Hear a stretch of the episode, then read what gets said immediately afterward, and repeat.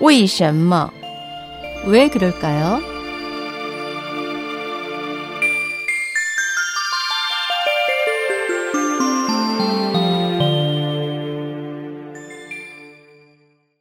왜 그럴까요? 사물의 기원을 왜 남상이라고 할까요? 시작이나 발단을 표현하는 고대 문헌에도 나오는 남상이란 단어가 있습니다. 당나라 때 유명한 사학자 유지기는 사통설에에서 남상이 시작된 흔적을 어쩌면 볼 수 있을지 모르겠다 라고 했습니다. 그렇다면 왜 남상이란 단어가 사물의 기원을 비유하는 단어로 쓰이게 된 것일까요? 남이란 말의 뜻은 떠오르다, 드러난다는 의미입니다. 이하석수에서는 남은 샘이 용솟음 치는 것이다 라고 풀이했습니다. 본초 강목의 저자 이시지는 물이 용출하는 것을 가리켜 남천이라고 한다 라고 했습니다.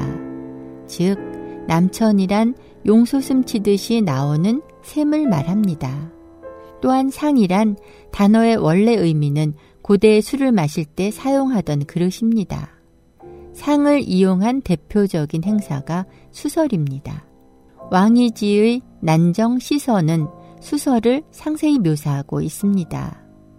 영화 9년 개축년 3월 초 회계군 산음현의 남정에 모여 수설 행사를 열었다. 많은 선비들이 모두 오고 젊은이와 어른들이 다 모였다. 이곳은 높은 산과 고개가 있고 깊은 숲과 울창한 대나무 그리고 맑은 물이 흐르는 여울이 좌우로 띠를 이루었다.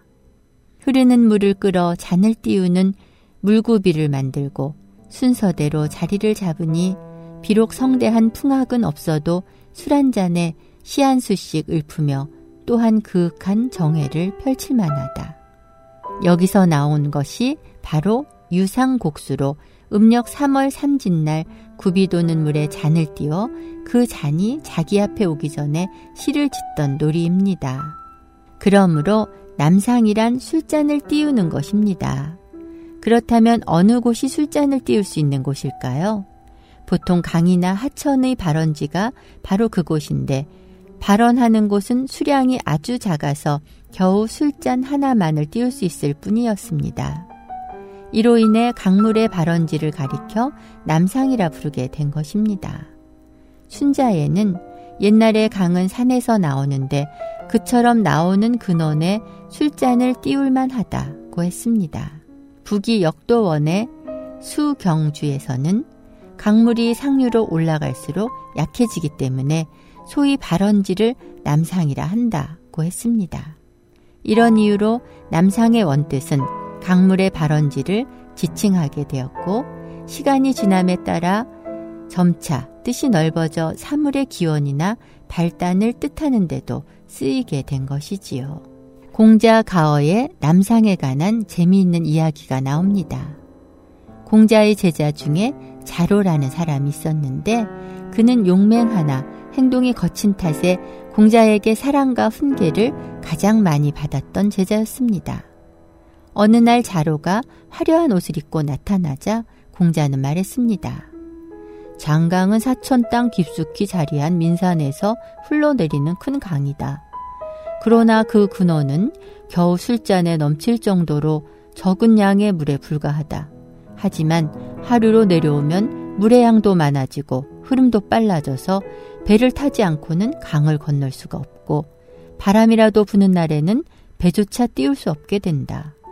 이는 모두 물의 양이 많아졌기 때문이다.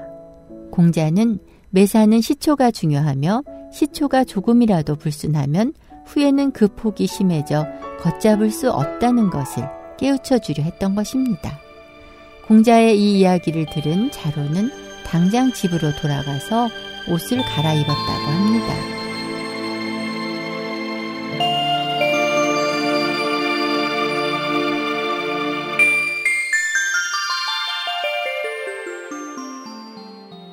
왜 그럴까요의 황명이었습니다.